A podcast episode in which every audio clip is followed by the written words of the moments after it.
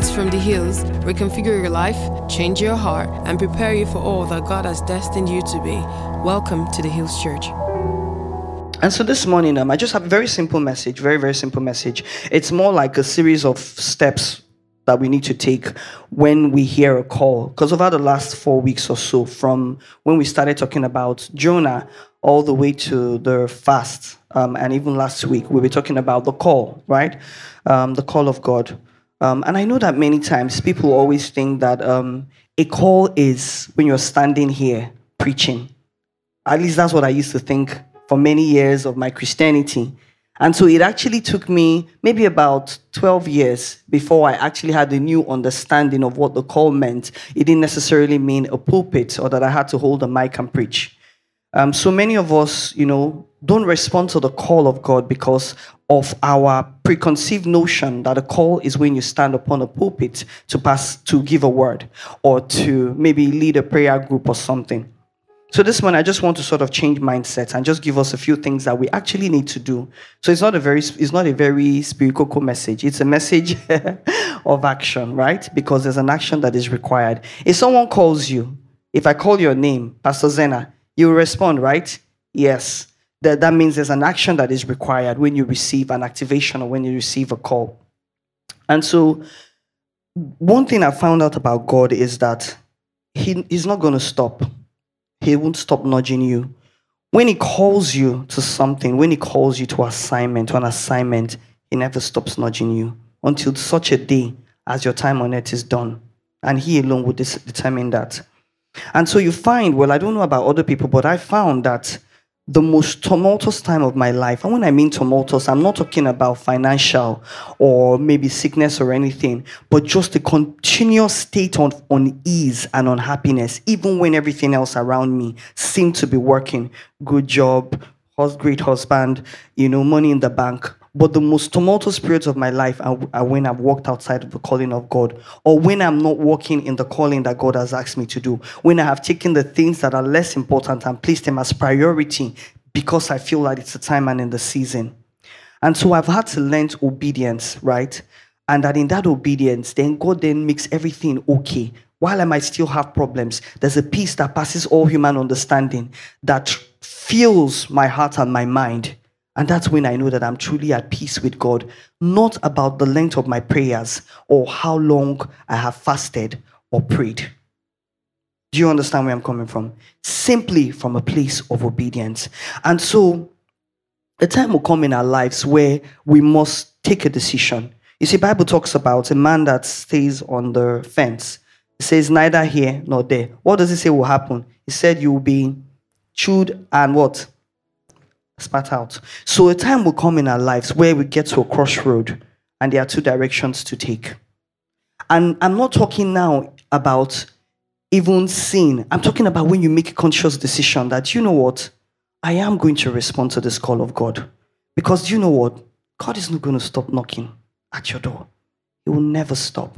And so, since you know He's never going to stop, you might as well just answer Him. And the sooner you start, the better. The better. And so, throughout scriptures, we see people that were called and there was a continuous pattern of running away. So there's nothing new. what you're doing or what I'm doing or anybody else that we know is doing, it's nothing new. It happened from time immemorial, as they will say in Nigeria. Why do Nigerians say that thing? Is it correct English? From time immemorial. is it correct English? Who's an English scholar here? Help me. Right? So Gideon, when God called Gideon, Gideon said, ah, me Gideon. He said, not only am I, what did he, how did he describe it? Um, look, let's look for it in Judges 6, Judges 6, um, I think 15 or so. He said, not only am I small, Abby, he said, I'm even from the least of all the tribes. Excuses as though God did not know before he called him. When he called Moses, Moses said to him, I'm a stammerer. Do you know that I killed somebody? You're sending me to Egypt, the place where I killed someone. you want them to catch me and lock me up forever. Uh-uh. Help me now. It's been many years since I committed that. My temper is not hot like that again. Why are you sending me back there now? Eh? They will now see me and they will arrest me. He says, Okay, I'm a stammerer. I'm not able to speak the words that you asked me to speak. Elijah, always looking for reassurance, always looking for consolation. The same man that killed the prophets of Baal now ran away to go and hide because he still had work to do. Jonah, of course, we just finished talking about Jonah the last four weeks. Very reluctant to the point he got on the ship and was running away. And they had to throw him overboard. And so you are in good company. you're in good company. There's that run that you're running. you're in good company. Great men and women that did exploits for God, they all ran away. But there's something that I see as a consistent pattern when it comes to the call of God. So, first, there's a call. There's a call. And then there's a reluctance. And then God will give you a reassurance. And then God will give you a sign. And then God will equip you. And then God will send you out. And so, if you look at your lives, for many people, some people, I don't know who here just heard the call and jumped in. Who?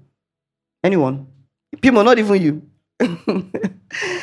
so, yes, you would see seasons where you're like, God, not now. I want to get married. This is not important.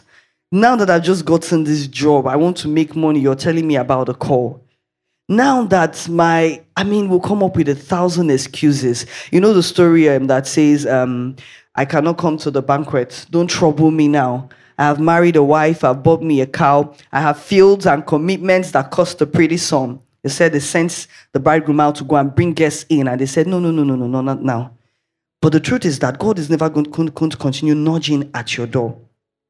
And so, one of the things I want to see, to just you know, to share this morning is um, to change of mindset, right? And the reason why a lot of people don't like to respond to their call is a very simple message. People don't respond to their call because they believe that their call is a pulpit. But the truth is that on Sunday, what we do here is simply a preparation for our assignment. And I'm sure we all know this. But let me just remind you again this morning. What we do on Sunday is not a calling. It is simply a gathering of God's people, a gathering of his agents, a gathering of his undercover agents, a gathering of the CIA, FBI, MI5, whatever agents you are, to be equipped to go back into the world and do the assignments that he called us to do. A Sunday service is two hours. That cannot be a calling now. Come on, guys. Even a pastor who is the one, maybe he's the one that preaches every Sunday, that is not his calling. A service is simply a celebration. So many of us run away and say, No, I'm not called. I am called to the corporate. I am I'm, I'm meant to be a, um, in the corporate. Yes, that's fine. That's fine. So this morning, I want to, you know, they, they talk about, someone said to me, I was telling them about building kingdom focused businesses. And someone says, Oh, if you're saying that all of us are called to um, ministry, then what about those that are going to take the seven mountains of influence? I'm like, I never said that.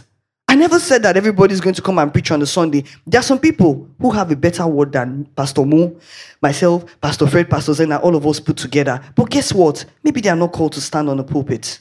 Who agrees? Yeah. Maybe they are not called to stand on the pulpit. Does it then take away their calling from them? No, it doesn't. There are many places that they can penetrate that I can never get to. There are many people they can get to. Maybe they are even the ones that do one, one, one you know, one on one contact, and everybody they come in contact with, boom, becomes born again. There's this friend of mine. He's very intense about the things of God. He says, You cannot be my friend if you're not born again. He says, You cannot be my friend. I'm sorry. And it's not me being judgmental. If you tell me, I'll ask you, Are you a Christian? If I meet someone new, Are you a Christian? You tell me no. Or you tell me yes, but I'm just, you know, he says, Today you must give your life. And he means every word of it. And guess what? When he said it, I believed it wasn't coming from a place of overzealousness or judgment. I believe that that's his calling. So every single person he touches becomes born again. Because he carries the fire of God. He says, You cannot be my friend and not be born again. It's not going to happen. How? So he will tell you, you will be, you'll be laughing. He will tell you, you will be born again. It's only a matter of time before the person is tongue speaking, Bible believing, going to church, more fervent than him. And yet, he has never stood on an altar. He has never made an altar call. He has never preached a sermon, to, eh, as far as I'm aware. But is he operating in his calling? Yes, he is. And so, when we talk about the seven mountains, there's family. Do you know that there are people whose role is to restore the order of family the way that God designed it? Not the way we see now, where all manners of craziness is allowed. in our society, people are getting into open marriages. It's like what is good for the goose is good for the gander. So, because the goose wants to play, he will turn a blind eye when the gander is playing. Yes, and I'm telling you this for a fact. There are people indulging in all manners of craziness, desecrating their homes, orgies, crazy things in the name of a woke generation, in the name of freedom, in the name of don't be old school, be modern contemporary. Times have changed, seasons have changed. Do you know there are people that are called to restore the order of family? Where a family unit, the way God designed it, would become on what's the word? City set on a hill, magnified for all to see, and people will convert it again and say, Ah, this is how I would like my family to be. This is how I would like my family to be. Are you aware that even religion or Christianity, spirituality, has been desecrated and God is calling us back again to the way that He designed it. And that's why, do you know what? I personally believe that that time of the big men of God has gone away. I personally believe, oh, that's why we are not able to replicate the likes of, you know, the Kumis, the Idahosas, no matter how many fancy sem- services you do, the lights and sounds and the physics that you do, your number stays the same. Because now God is uprooting people. And I'm not talking about uprooting from your church, uprooting you from your seat to the place where you are actually a minister. Imagine the effect it would have if whether there are how many, how many however many we are in this room, every single one of us is influencing five people to a life in Christ. Do we need to be 1,000 in this church? No. The measure of our power is not in the number of people. It's not. Someone said to me once that, oh, she feels like her church has no power. I said, okay, why do you say so? She said, oh, I said, give me an example. Oh, she, I can't really explain it. And then she gave me an example of a prayer meeting where somebody levitated from their seat and said that that was power. And I said, wow, really? I said, what does the Bible speak about God? Very simple. You see, the message of Christianity is very simple. We are the ones that complicate it. Because we are looking for that Jim, Jim, Jim, Jim, that hey, people are falling under the anointing and rolling on the floor, and someone is saying, That me. The Lord said to tell you, thus said the Lord, that contract, you're going to get it. While we are at it, right? it's a good thing. It's a good thing. It's a good thing, right? But that is no power. That is no power, guys. That is no power. What does God say? Very simple message. Christianity is very simple. Love, the greatest commandment of all, is love. Is your sister going through a problem and you've held their hand and prayed for them? You don't have money to give them, it's okay. You held their hands and genuinely prayed for them from the depth of your heart and cried out to God for mercy on their behalf? Have you seen someone who's hungry and you bought an extra loaf of bread and you give them? Have you seen someone who was on the brink of death, suicidal, and you went and snatched them from the claws of death? Have you seen someone where there's no joy and sorrow in their, there's no joy in their life because of life situations and circumstances, and you take them on a journey with you until they arrive in God in a place of restoration?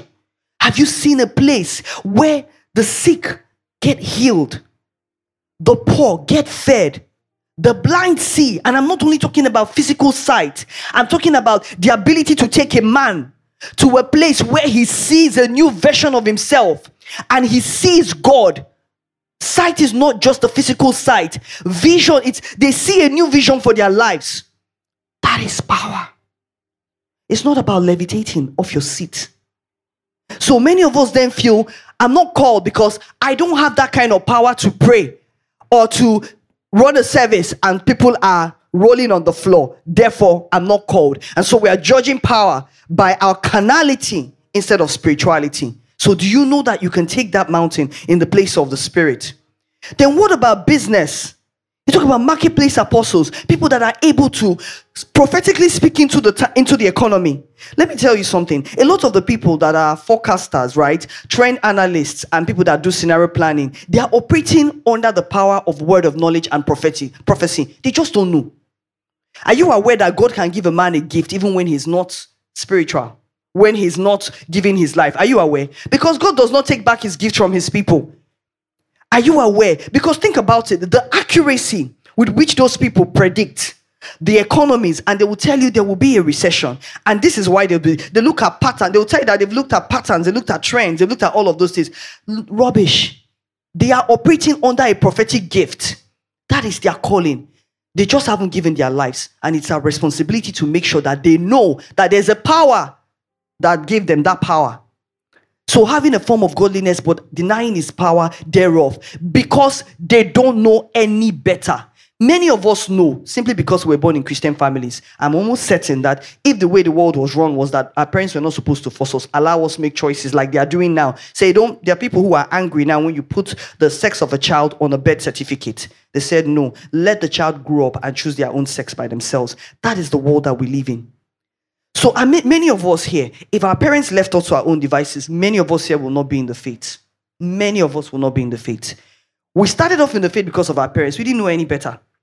We could have been in Buddhism, we could have been in any other religion. Because we, we if we like somebody, if the person is someone that is aspirational, you know, we admire them, there's a tendency that we will follow them to that thing that they do and say, This is where there's power.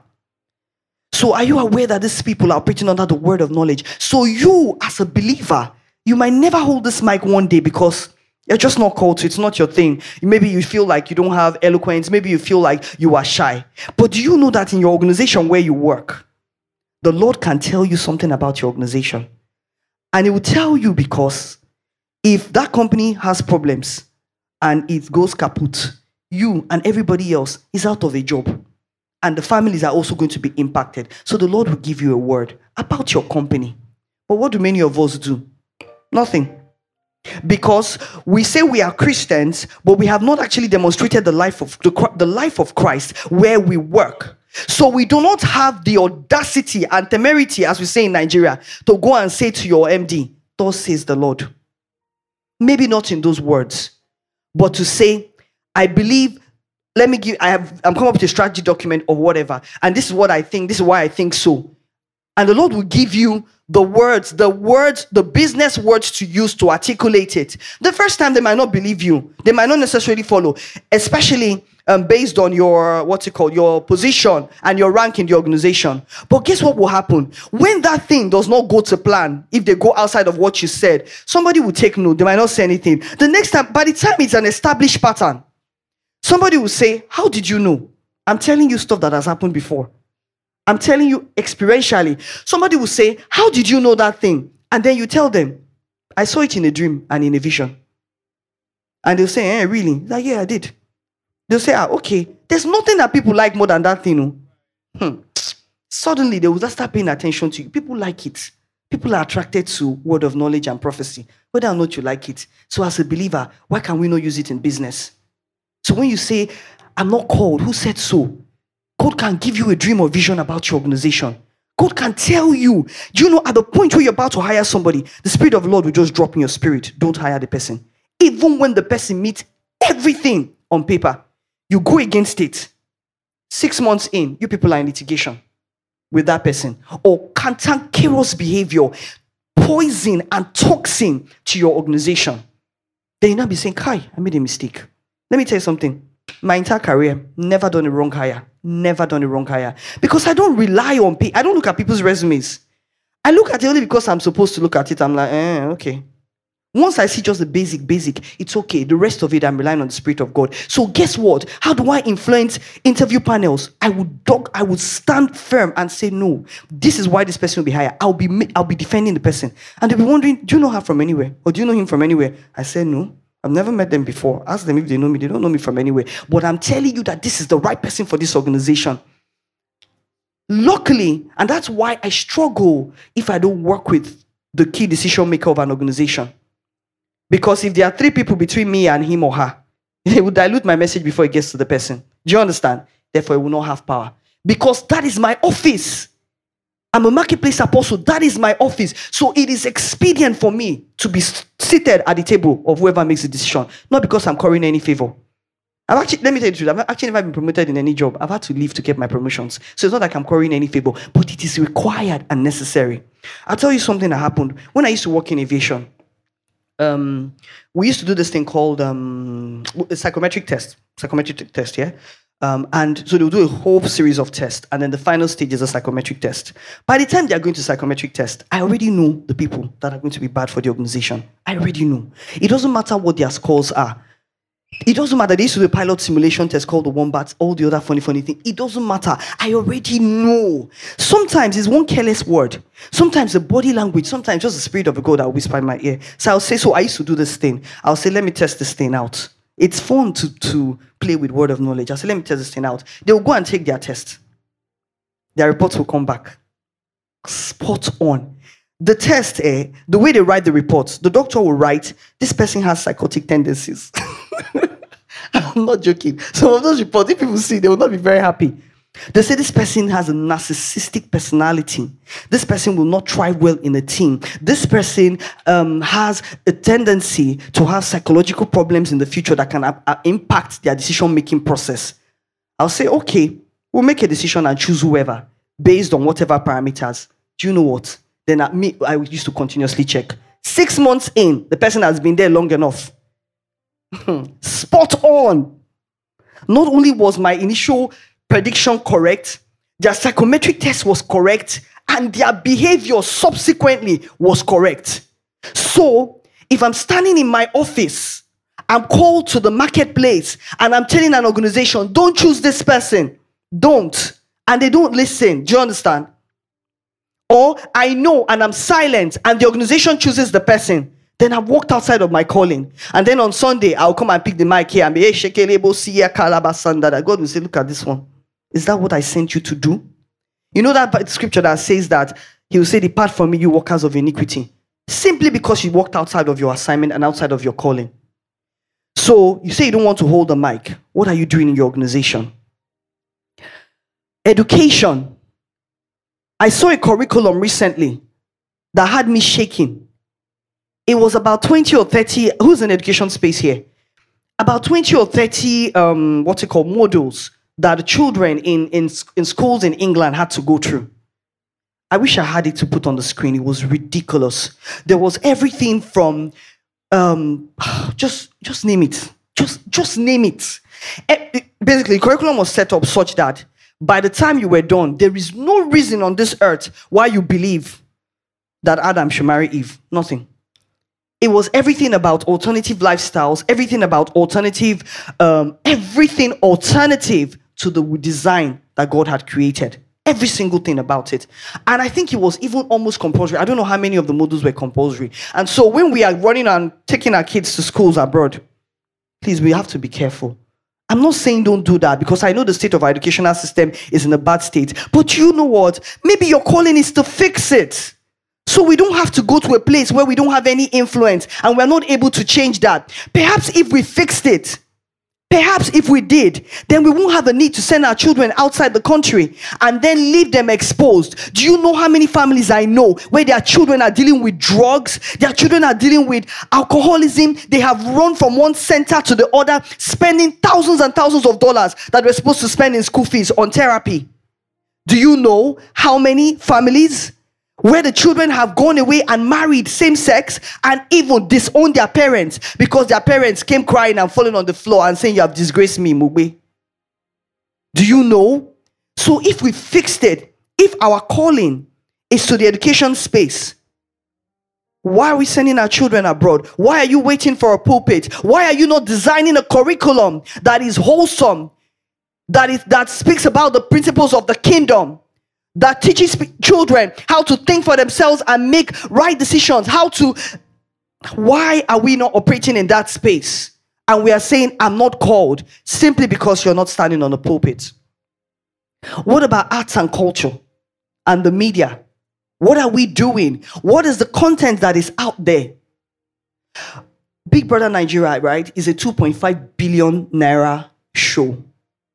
2.5 billion naira Let me tell you something. All of us here, many of us here, if we were told to come and take one contract there, we will take it. Am I lying? Let's not lie. We'll, we'll take it. We'll say, I'm not the one in the house. I'm not the one that is naked or having sex. Abi? Why am I saying this? It's a big industry. But what about us creating content that is even as big or bigger, or creates opportunities for employment and contracts or whatever for believers or for, for faith based principles? But nothing exists in a, vacuum. So if the right content is not there, any content will take its place. If you don't arise to your position, a fake, an imitation would arise to your position. And so we sit and judge it from the sidelines, right? Instead of studying how they've done it, which is what I do. I said to someone, why are we complaining about it? I said, listen, you go into Big Brother house in a space of, I don't know, how many days is it? 90 days or something like that, right? Somewhere, somewhere around there. You come out with 2 million, 1 million, 2 million followers. It therefore means that there are at least 1 million people that are under the sound of your voice. Do I know 100 people? I don't. Uh, do I know 1,000 people?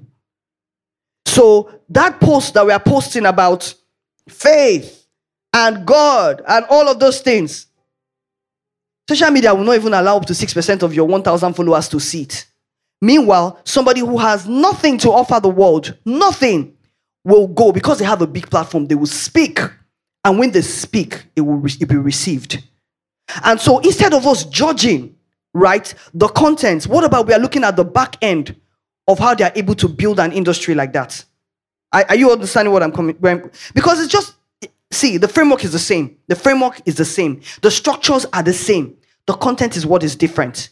What about the back engine of how that thing was done? How do you take a message and make it viral? How do you take a person who carries a kingdom message and make them viral so that their word, their message from can get to the ends of the earth, can get to the ends of this nation, transforming life and changing people.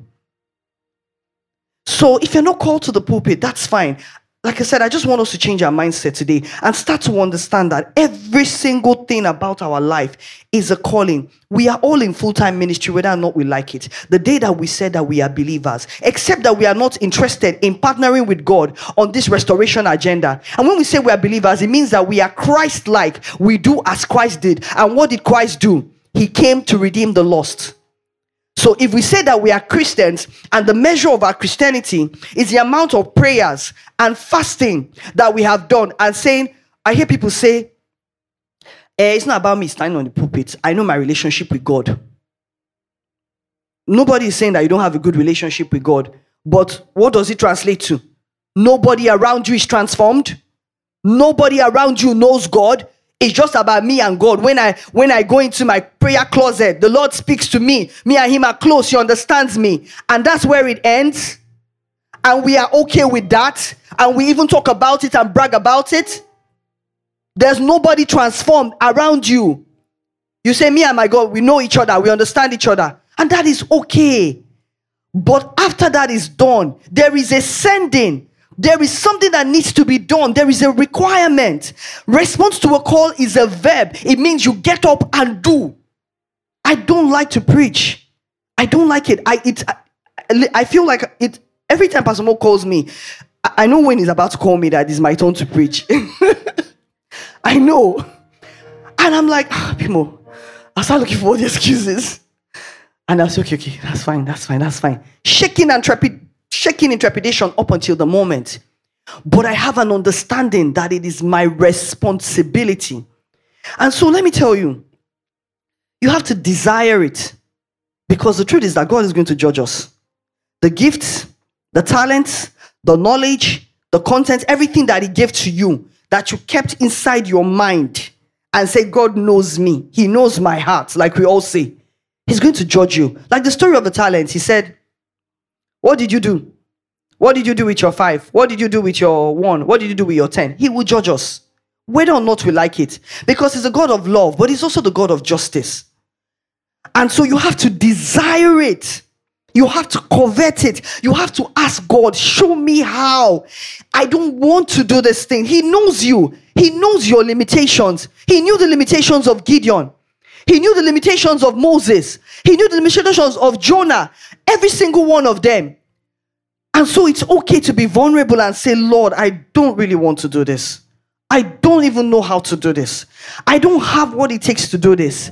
But Lord, you know what? All I'll bring you is my obedience. And with that obedience, do what you will do with it. When he told Peter to come, he could have done like this, and Peter would have would have um, what's it called?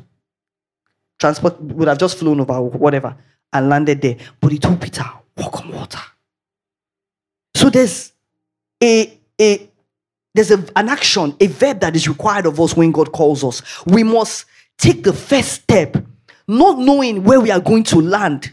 I have not seen where God shows somebody the entire blueprint from day one. All you need to do is baby steps of obedience. Your hand reads small like this, okay. Then, then okay. How do you do it? I don't know. But all I'm doing is I'm bringing you by obedience, God. Use it. You know, it says um, in Matthew that if anyone wishes to come after me, he must deny his, himself, take up his cross, and follow me. For whoever wishes to save his life will lose it, but whoever loses his life for my sake will find it. For what will it profit a man if he gains the whole world and suffers the loss of his soul? What will it gain us if at the end of time, all our striving and chasing and pursuit and hustle translates to nothing in God?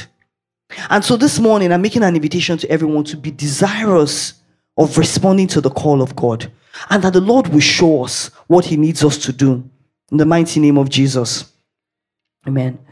Now, the second thing is our motives. What are our motives? You know, we came to it. There was a particular time and season where I don't know if anyone remembers where it suddenly became cool to be Christian. Who remembers? It was like I have a good job, you know, I'm married, I have a nice house, I have a car. The next thing to just complete the equation is I'm a Christian.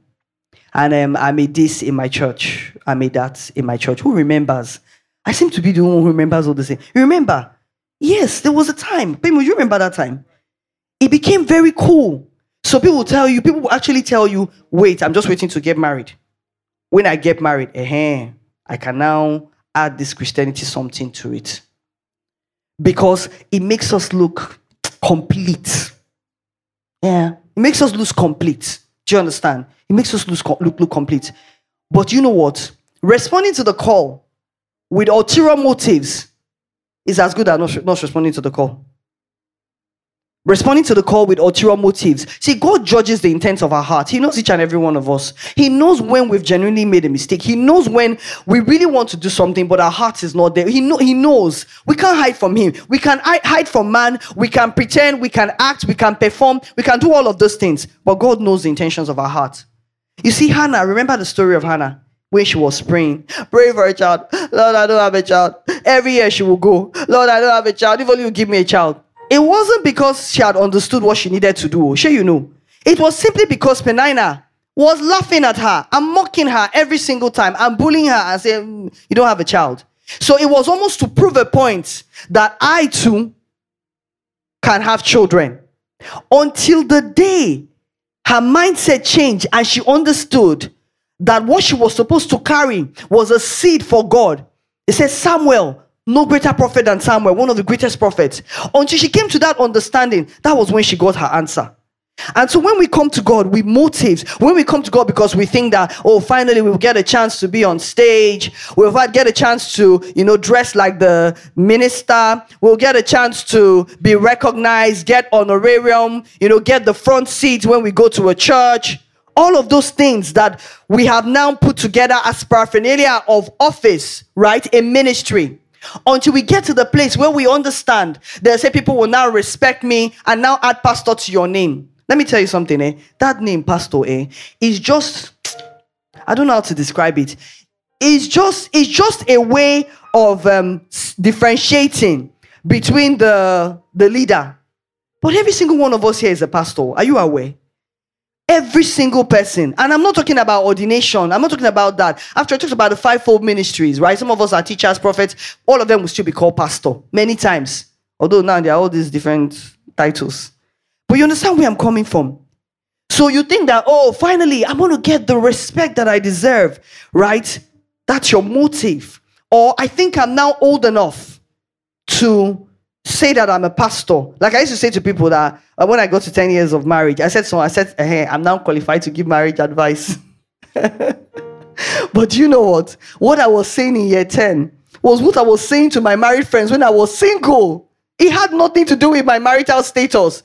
But I felt like they won't receive it if I'm telling them now. They say you just got married yesterday. Calm down, Joe. When you see so if you can cross year five, you'll be all right. I have seen people on year 18 and they've packed up. I've seen people on year 18, they have packed up. I've seen people 25 are talking about packing up. So you see, it has nothing to do with the number of years you've been married, married, but it has to do with what? The Spirit of the Lord and what He tells you about marriage. Simple things about conflict resolution, sacrifice, love, understanding. You don't need to be married to give marital advice. You know that. You don't. If the Lord has truly given you that message, and that's what you're called to, what about people that are teaching people about marriage and somehow they've just never been married? Are you saying that they should not operate in their calling? So, what are our motives? Because God is going to judge it. He's going to judge it. And so, our motive must be right in God.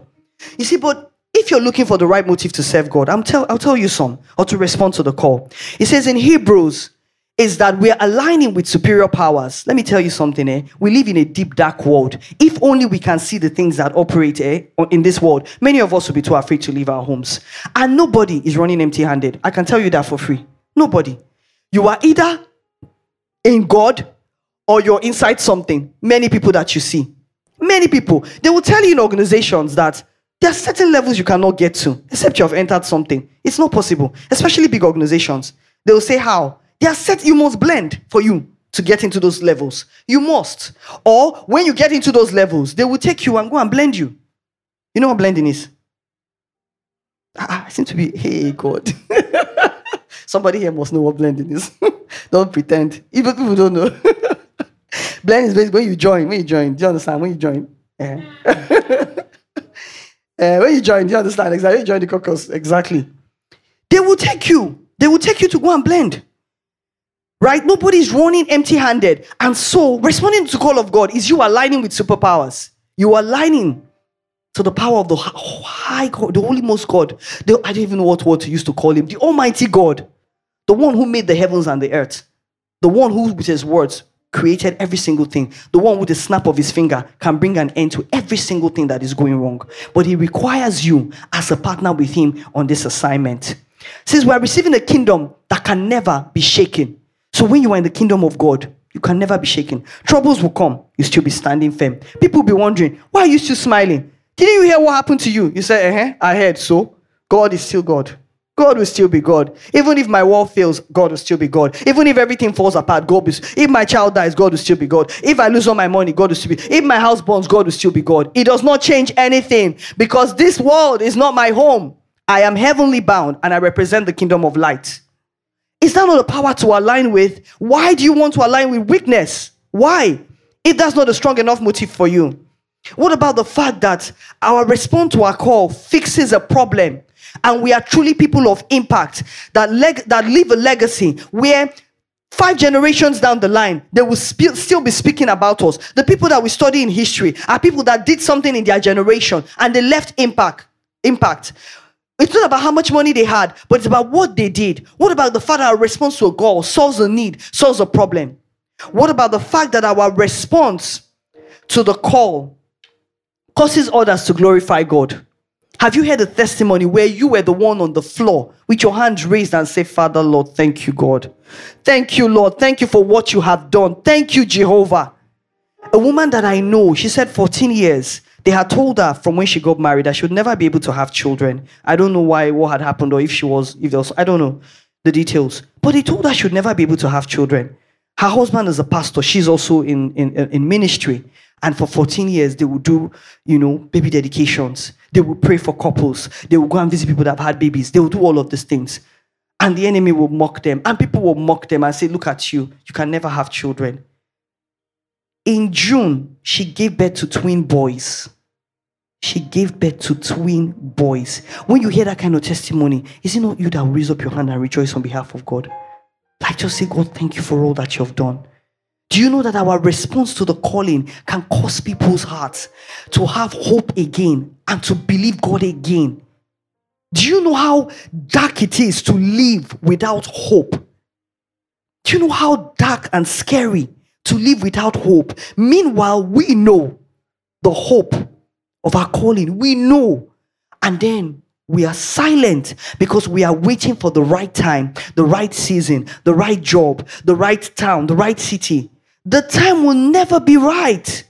Never be right. There will always be something battling for your time, for your attention, for your resources. Always. The time will never be right. And so, what you do is that you just say, you know what, let's just be doing it anyhow. Let's be roughing it and going. Anything, let's just go. All God is asking for is your obedience. All God is asking for. And if that's still not good enough motive for you, what about the fact that God rewards you? He says that He's a rewarder of those that diligently seek Him. I have never seen anybody who has truly been in God responding to their calling and God has not rewarded them. And we need to change our mindset about reward. We think about reward in monetary terms. My sister will tell you that money is the lowest denominator of wealth. Have you seen people that from their little they will be giving you? From their little, I remember this family growing up. They didn't have a lot. They didn't have a lot at all. They were so self sufficient, so content. There were three children, man and his wife. Every time they see us, they will take some, they'll give us. They'll give us money. I remember the last time I saw them, um, I think I just come back from London or so. And they carried, they took 5,000 naira and gave me. I was bawling when I came back from London. I have money. it's not now that the troubles of life are responsibilities. I had money. Now. I, do you know I was a what, 20 something year old girl? I was earning 3,000 pounds, both in pounds and in naira. It was a lot of money, man. They took 5,000 naira and gave me. Kai, do you know how that thing made me feel? I tell you, eh, that, that act eh, is one of the singular reasons why I'm generous today. I was like, what? I should be the one, even if I'd given them 20, 20 pounds at that time. That would have been small money now. That would not even buy me one pair of shoes. Do you understand where I'm coming from? They were like, "How? Ah, welcome back. I hear you're moving to Lagos." I said, "My parents live in Port Harcourt. I, so I just came for like a week before moving back to Lagos." They said, "Yes." Yeah. So said, "I go, Lord will go with you." They took five thousand naira, put it in an envelope, and they gave me. Ah, do you know how that thing touched me? In fact, recently God put them to my to my remembrance and said, "It's time for you to pay back." he said, It's time for you to pay back. And I'm going to do it. He said, That 5,000 naira, it's time for you to pay back. And of course, you know, it's not 5,000. You know, God is not going to tell me to give 5K. so now I will pay back. Do you understand? So God rewards those who serve Him, God rewards those who respond to His call. God rewards. The third thing it's responsibility. Whether or not we like it, even if you don't feel like it, if we have to drag you screaming and shouting, you better do it. You see, Pastor Zena always teases us, there are plenty of people in church now. Tell them to somebody else to pray. Tell somebody else to do benediction. Tell somebody else to, she will say, they are not willing. I'm coming back to the same people over and over again because people are not willing. Today, let me tell you something. I don't care if you want to do it from a place of responsibility. Just do it. Just do it. As you start to do it, you will see the joy that you feel. And as you start to do it, God will continue to give you strength. You will start desiring it. Are many, you know, fake it till you make it is a real thing.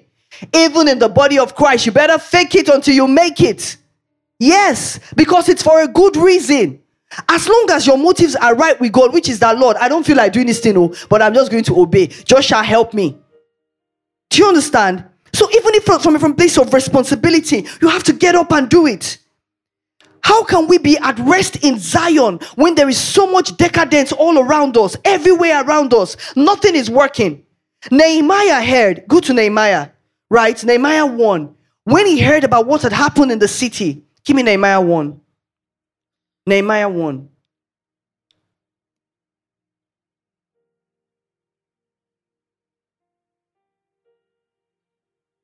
Said the words of Nehemiah, the son of Hachaliah, It came to pass in the month of Chislev in the 20th year as I was in Shushan, the citadel. Keep going, keep going, fast, fast, fast.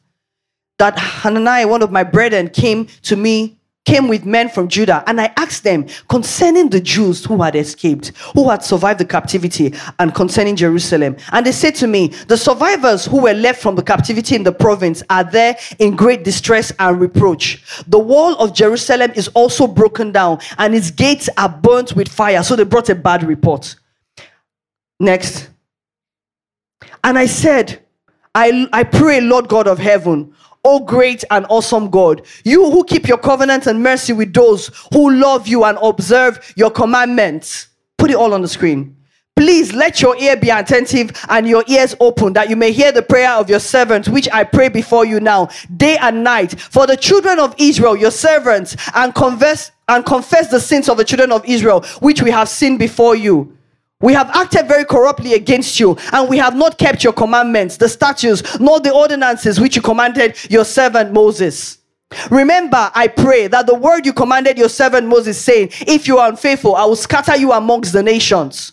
But if you return to me and keep my commandments and do them, though some of you were cast out to the farthest part of the heavens, yet I will gather them from there and bring them to the place where I have chosen as a dwelling for my name. He said, Now these are your servants and your people who you have redeemed by your great power and your strong hand.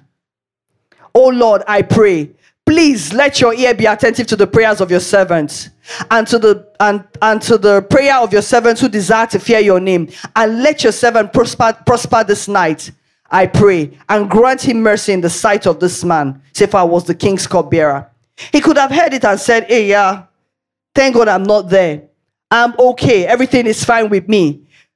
But he woke up and he was praying to God to give him favor with the king because he was going to ask for permission to rebuild the city again. So, how can we be at ease in Zion? How can we be comfortable with the fact that there is moral decadence? Everything around us is broken down. Systems are broken down. Schools are broken down. Family life is broken down. Art and entertainment is broken down. Absolutely everything is broken down. And we say, okay, I am not indulging. You're not indulging, but you're not creating an alternative. How can we be at ease in Zion? And so, if it has to come from a place of responsibility, I really don't care. I think you should still do it regardless. And say, you know what? It's not everything that I do because I want to. Some things I do because it's responsible thing to do. And it is required of you to do it. And so you do it onto the place where, you know what? You start to enjoy it because you know that it does something for the kingdom. The fourth thing I want you to think about is how you're going to be equipped. To do the work that the Lord has called us to do, to respond to our call, there's an equipping that is required. And now that's where our prayer and our fasting and the word and all of those things come into play. You can never see a man or woman birth anything without a groaning in the spirit.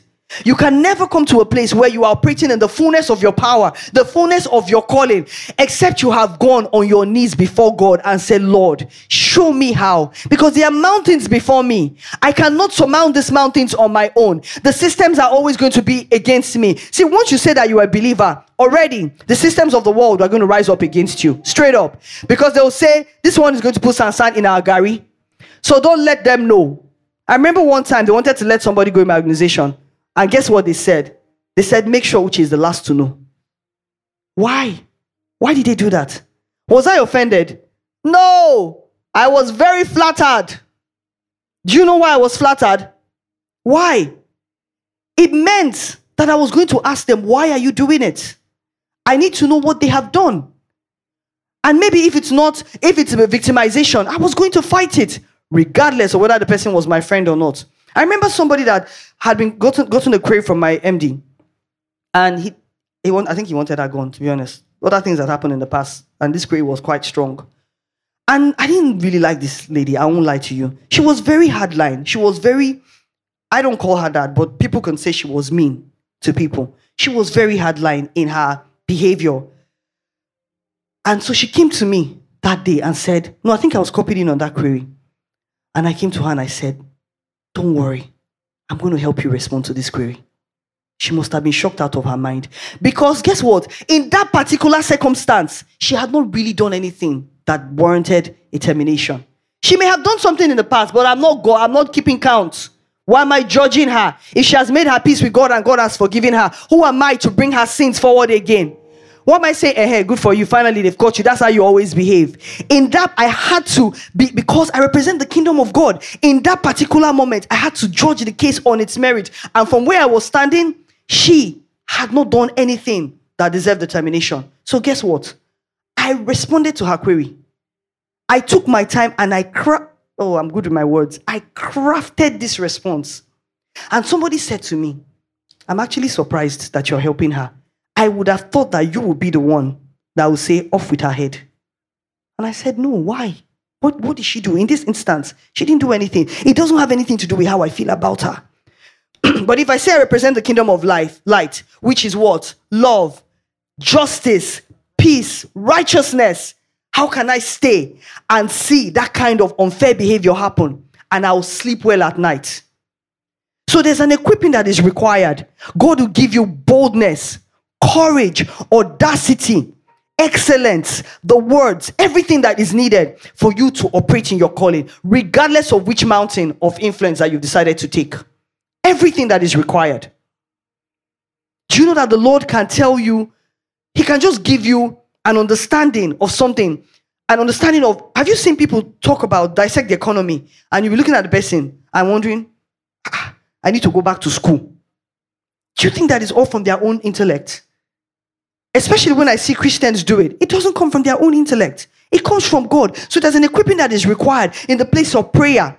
There's a place of prayer where you stay with God. You stay with God until you hear Him. You stay with God until like you hear Him, like you literally hear His voice, give you specific instructions. And I promise you, every believer can experience it. Every single believer, every single believer. I am changing jobs in a couple of weeks, and I had to go through a series of interviews for that job. Do you know that before every stage, I saw exactly what was going to happen? The people that would be antagonistic, I saw it. I might not know the exact questions, so that one didn't happen. But I would see the, the scenario, the setting. Even when I was going to have network issues and it was going to make me, um, what's it called, unsettled because it was all virtual, I saw it in a dream, in a vision. That can only come from a place of prayer and staying with God. Do you think that God cannot give us a way to redeem the nation back? to bring back justice to our, to our country, to fix all the political problems that we have? Do you think that, said, the word of Lord says that if my people who are called by name will humble themselves and pray and turn from their wicked ways, they will hear from heaven and I will heal their land. So, except we are saying the word of the Lord does not tell the truth. And I believe every single line of scripture. I believe every single line of scripture. Every single one. That though it may not have happened, I believe it. And I get to the point where I say, you know what? If it doesn't happen for me, it's going to happen for another person. But I believe that word of scripture. I don't care. As long as the Bible has said it, I hold on to it. My friend said to me one day, she said, The word of the Lord is like a talisman. She said, You know the way people believe in that thing when they are doing those things? He said, She said, You hold it. You hold that scripture and you say it day and night, day and night until you start to live it. You don't know any better. You, you it just it, it just bubbles over from inside of you. She said day and night. 30 times you chant it morning, noon, and night. Morning, noon, and night. Morning, noon, and night until you believe it. So there's an equipping that is required because you cannot run on your own. If you try to do it from your own natural strength and understanding, what you will see is a performance, no power, no transformation. You will say, What did she say? She said many things. Has your life changed because of what she said or what he said? No. But in terms of the arrangement, it's very eloquent and very beautiful. If you do it in your own strength and understanding, if you do it without being equipped, and so in this season, God is going to be asking us who we are hanging out with. What voices are we listening to? Who is speaking to your spirit? What messages are you listening to? Is this the time for idle chatter? Is this the time for messages that will confuse you? Or is it the time for clarity? Is it the time when you are regurgitating what somebody else has said? Or is it the time when you are getting a new revelation and understanding of the word for yourself? Do you know that one scripture, if all of us take it to God in prayer, we can come out with 20 different interpretations of that word? Who knows that? 20 because we are different. So God is going to give you an interpretation based on the circumstances of your life, your background, your history, your culture, in a way that you can reach a particular set of people that I, I can never reach. God will give it to Pastor Mo as thus says the Lord because of the office that he carries. God will give it to somebody like Ajoke in a co- different ways, different interpretations of the same word. So our equipping comes from God. It doesn't come from the number of it doesn't come from the number of meetings we attend. I have seen people that have prayed and fasted eh, until they have turned to size zero and still no power. No power. At the sign of the first trouble, they are a mess. I almost want to shake them. What is wrong with you? Like, I don't understand. They say, You don't understand what I'm going through. Why do I need to understand it? What about the fact that you have been in you have been with God? What about see, you know what? Either way, you are in trouble at that point in time. Either way. So what about you decide, you know what? To just stand up and say, you know what? God is still God. What about you just decide to arise so there's an equipping that is required where we actually stay with God in this season and we are hearing every single thing. God is constantly speaking. He never stops. He sends us coded messages in books, through people, on social media, through a message every single time. God is speaking. The problem is we are not listening or we are waiting for him to tell him in the way that we have prescribed and say this is how God speaks to me. I remember last year. So most times, right, I would I will have a dream or a vision, I'll have a dream for something to happen. But then last year, I said, God, you know what? Let's push this thing one level further. Let's push it. I am desirous that in the moment, I said there used to be a time that in the moment when I'm speaking to someone, something will drop in my spirit. But I don't know. Now I've become lazy. I'm waiting to lie down and sleep for you to tell me. Tell me now in the moment. And guess what? Without I've not even prayed for one hour. Which one hour? Sometimes it's one minute. I'll just say, Lord, tell me something as it concerns Ibim. And he'll just tell me to tell Ibim it's okay. Don't worry, I got you. And then Ibim will be like, ah, How did you know? I'll say, Because I heard it. Do you understand? That can only come from a place of staying with God. Then it becomes the overflow. All the things that you then see becomes the overflow. Right? He says, that will lay up these words of mine in Deuteronomy 11. Lay up these words of mine in your heart and in your soul, and bind them as a sign on your hand, and they shall be as frontlets between your heart, your, your eyes. And in Proverbs, he says, bind them continuously upon your heart and tie them around your neck. And in the word of the Lord says, Lord, write your word upon my heart. May I meditate upon it day and night, day and night. Lord, bring to my remembrance scriptures in the day someone has problems, in the day of trouble, in the day of calamity. Let me have the right words. Let me have the right scriptures that will impact, that will convict, that will stir up faith and hope again. Let me not be telling them from the world and saying, Yes, you can.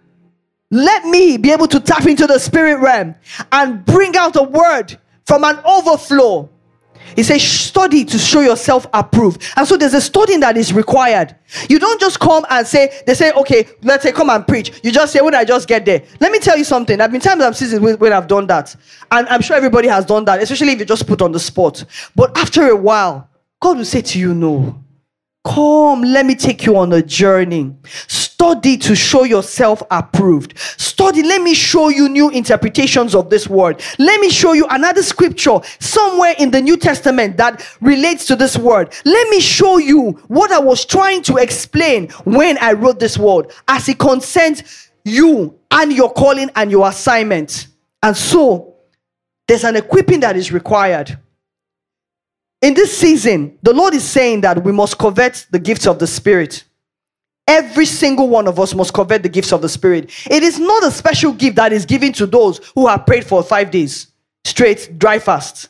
Then on the fifth day, the Holy Spirit now comes upon their head. And then suddenly, no. If you desire it truly, the Lord will give it to you freely. Ability to prophesy, I see people like, ooh, and I when someone prophesies over them. Do you know that you can turn around and prophesy to the man that is prophesying over you?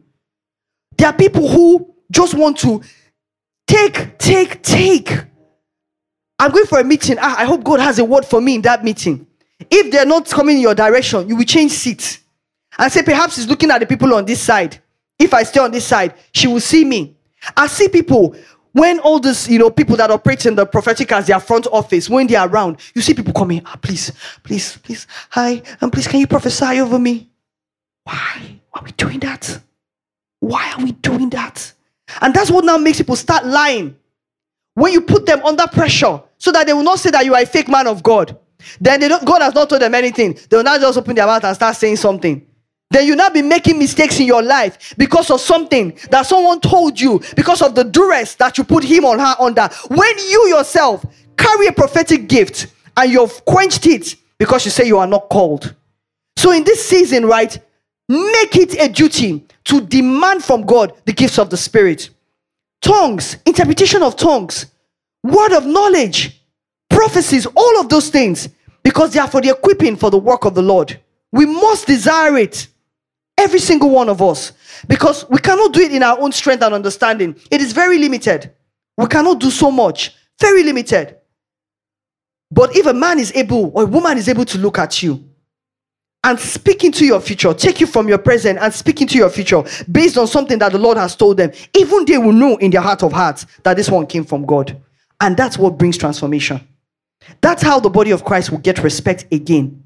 One of the things we were saying when COVID happened was, ah, please, all of you keep quiet. Why did people see it?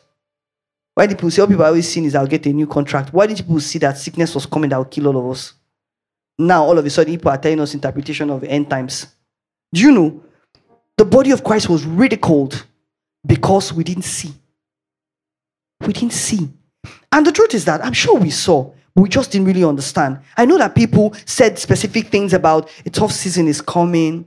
We're going to go through difficult times. We'll have to push. I mean, all sorts of things like that, right? But you see how they mock the body of Christ because we're not operating in, on, in the gifts of the Spirit? Then the fifth thing I want us to remember, right, is the people around you in this season. God is going to change your associations and your relationships. There are lots of people that we are hanging out with, we have no business hanging out with. There are a lot of associations we have, we think that they are going to they are going to help us, they are a stepping stone. And the Lord is saying, You're walking in your flesh, you're not walking according to my leading and my direction. There are friendships that God is going to circumcise, going to take away. Something will happen, and you will find that you just don't want that friendship anymore. Not quarrel, not quarrel, but it's just not you're not desirous of that friendship anymore. Because you will stop and you will say what are you even doing to in this life to help me? It, what value do you you will ask what value do you bring to my life? I have a simple rule now very simple. And i don't if people say i choose my friends carefully oh yeah i don't have time so i have to choose my friends carefully. If you're not taking me closer to god you better be helping me make money. Yes. One choose one which must be useful for something because my money is going to go on assignment for the kingdom. So choose one. If you're not helping me get closer to God, are you not helping me make money? Is there space for you? There's no space for you. and I'm very unapologetic about it. I'm sorry. Because let me tell you, every table you sit, every conversation you have is taking something away from you, it's desecrating you, it's changing your mindset, it's changing your belief. There are things now that I condone that five years ago I didn't used to condone it. I, I, I was very sure what the Lord said about it. But by virtue of sitting on certain tables I had no business sitting on, I'm like, well, you know, the world is not so black and white. There's a lot of gray areas. I've seen people I know. Does it change? I'm not judging them, right? What happened, happened. But does it change the word of the Lord? And so, what's the point of that? There are certain places you will no longer go. I remember, um, um, um what's it called? December 2018. In fact, I was taking the service the next day. I'd, but God had given me the word early in the week. I had prayed over it, fasted, you know, written out the word, read scriptures, gotten excited about it, done all the things. I was very happy and comfortable. And then that Saturday evening, it was an end of year party of a company. Somebody invited me. And very clearly, I heard God say, Don't go. And I started negotiating with God. I said, But why now? I'm not going to do anything, anything bad. It's a company end of year. It's not as if it's club. Do you understand? People are not going to be grinding against each other because it's a company end of year. So there'll be an element of uh, arranging yourself and decorum. Do you understand? I started negotiating with God. God, you know, He said, don't go. I said, but God, I've not seen this friend in months. I've not seen her, I think, almost the whole year. It'll be a good chance for me to hook up with her. Okay, one hour. Just one hour, I'll just show face. I said, well, God, I've been working so hard. You know, if I stay at home now, I'll just be working, working, working. Ah, ah, let me just, just show face. I was negotiating with God. Hmm.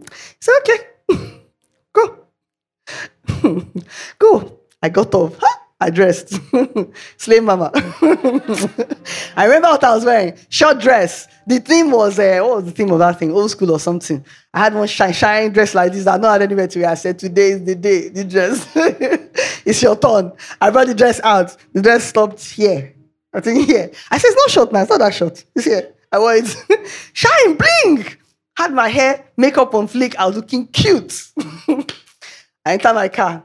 First of all, four hours to get to Eko hotel. there was nowhere to even turn back. Sure you remember that day. That day, people go home at 3 a.m. Four hours for me to get to Eko hotel first. So already, I was already irritated, cranky. I just said, anyhow, it's okay. If I just get there. Of course, they just say, Shadow did not to go. I was like, ah, calm down. It's not that serious. Everybody's facing this traffic. It's not, it's, it's not about me. You know, I kind of justify It's not about me. So just to show me that it was about me. So guess what happens? I get to Eko hotel gate. They said they closed the gate, that everywhere was full, that we should go to the entrance. I said, ah, ah how come? He said, tell them that we said people should come to the entrance, that this place is closed. So I go to the entrance. I didn't know that the three cars in front of me were the governor's convoy. I was, because I was on my phone. So guess what? They actually opened the entrance gate. The three cars go past. Me, I'm following them. The next thing I heard was this sound, eh? Sound of metal against metal. Who, who has heard that sound when you're in a car? You're like, hey, and my husband is very finicky about cars. Like sometimes I have to tell him, please just give me Corolla to drive. Small, old, uh, because I don't want this wahala. The car, they raised the ramp. When I say eh, my front eh. When I came out of the car eh, I was like this, with my short dress, looking silly. I just stood there. I go, and I hate if you, if I hear him. If you complain, eh, shut up, you know. So you know, I was saying, eh, traffic, anywhere there's traffic, so it's general for everybody. So it's not as if God punish me. God doesn't punish. But action, every action has a consequence. Do you understand? And sometimes for you to learn, He will allow the consequence to happen so that your eye will clear. So now, do you think I disobey? If I don't go, eh, straight to. I send us a message. I say, I'm sorry, I can't make it again. I'm really sorry. I don't need to lie. I'll just say, I'm really sorry, I can't make it again. See, eh, God is constantly speaking. One day, I was going to the gym. I go to gym after work. So most times, I'm wearing my flashy pass. One day, and I'll say, ah, ah, ah it would be nice to enter the gym like this now, fully dressed. Like, I was looking, ah, ah, tapping that day. Just enter like this, fully, fully on point. I came out of the car. I, I wore the heels. I came out of the car. And I heard a very clear voice, go back and remove that heel. I said, ah, why now? Say, just go back and remove the heels. It's not necessary now. Ah, ah, you're going to go and change to gym wear. Go back and remove the heels. So I obeyed because now I obey. I just went back, pulled the heels, wore the flats, and came back. As soon as I go to the reception, the guy says to me, Hey, I'm sorry, ma'am. The lift is faulty. You're going to have to walk all the way up. And I said, Oh, wow, are you serious? Who smiles when they say the lift is not working? He didn't understand. I was smiling because I was like, Yes!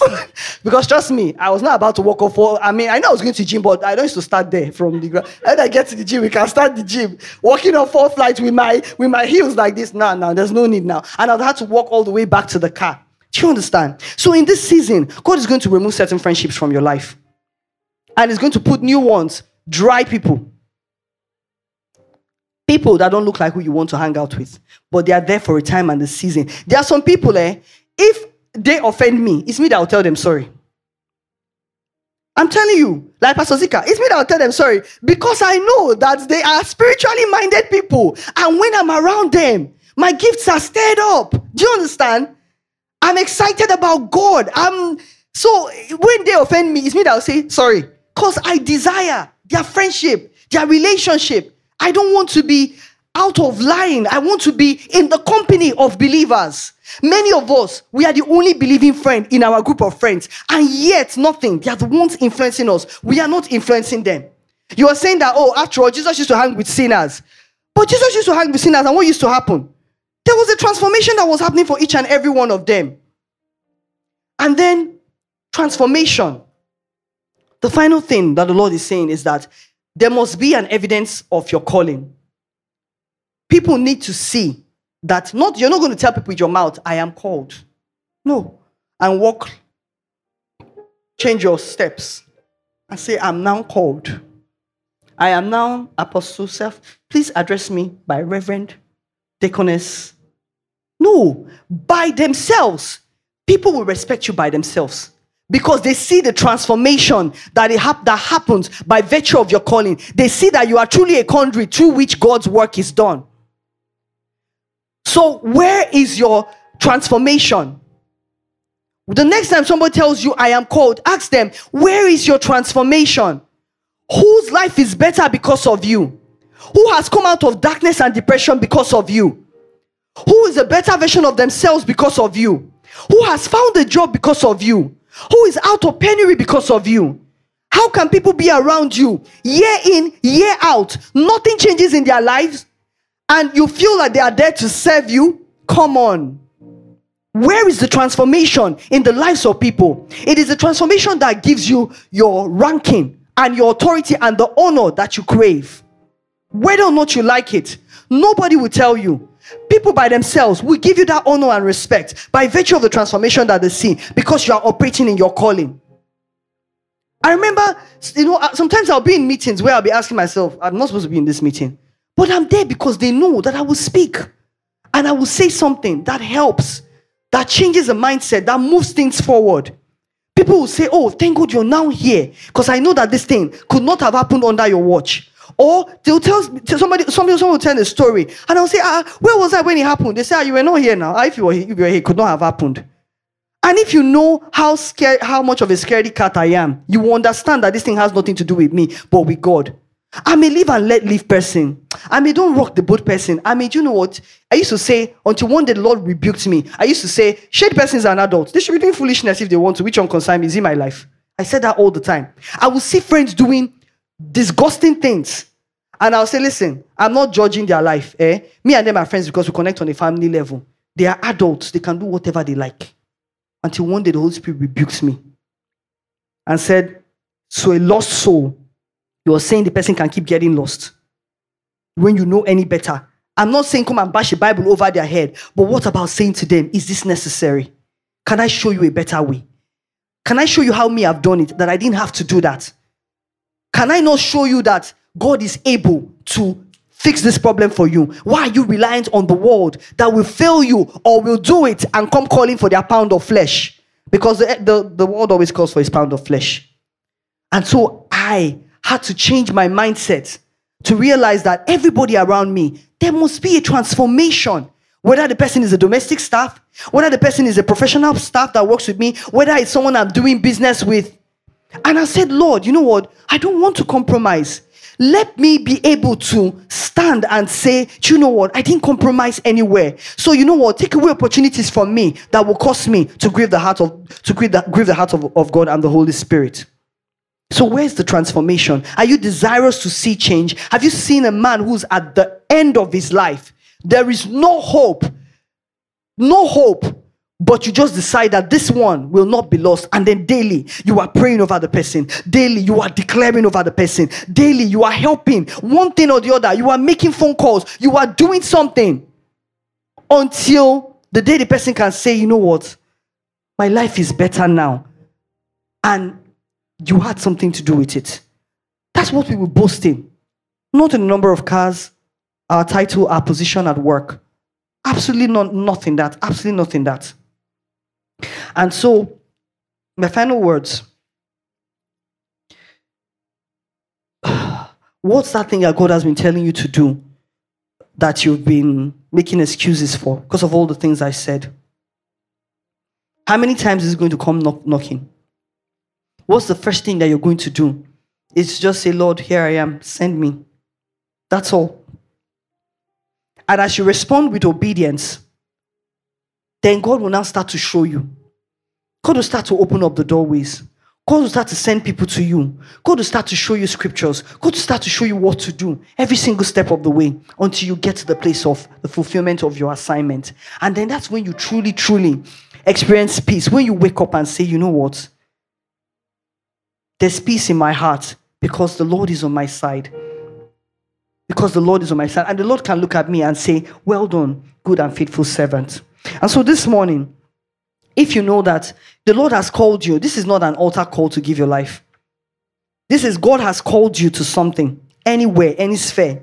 But you've been reluctant, you've been unwilling, you've been confused, you don't know which way to go, or you've packed it and said, I'm coming. There's someone I know who says that many years ago, he, he got, God, um, he, he was going to die. He, the boat he was in subsided.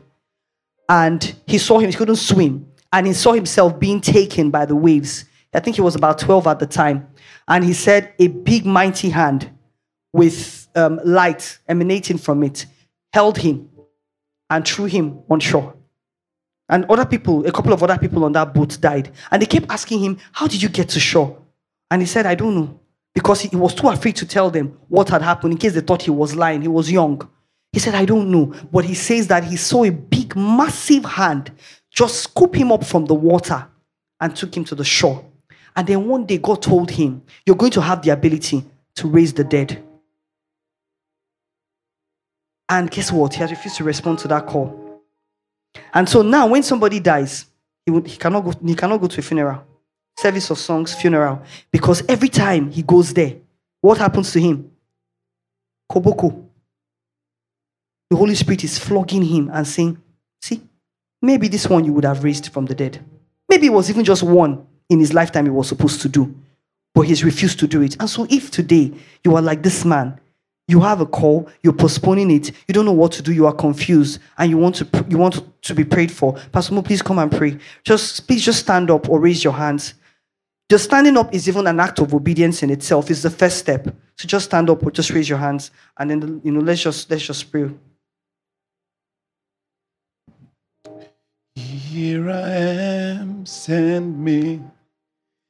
Here I am, send me.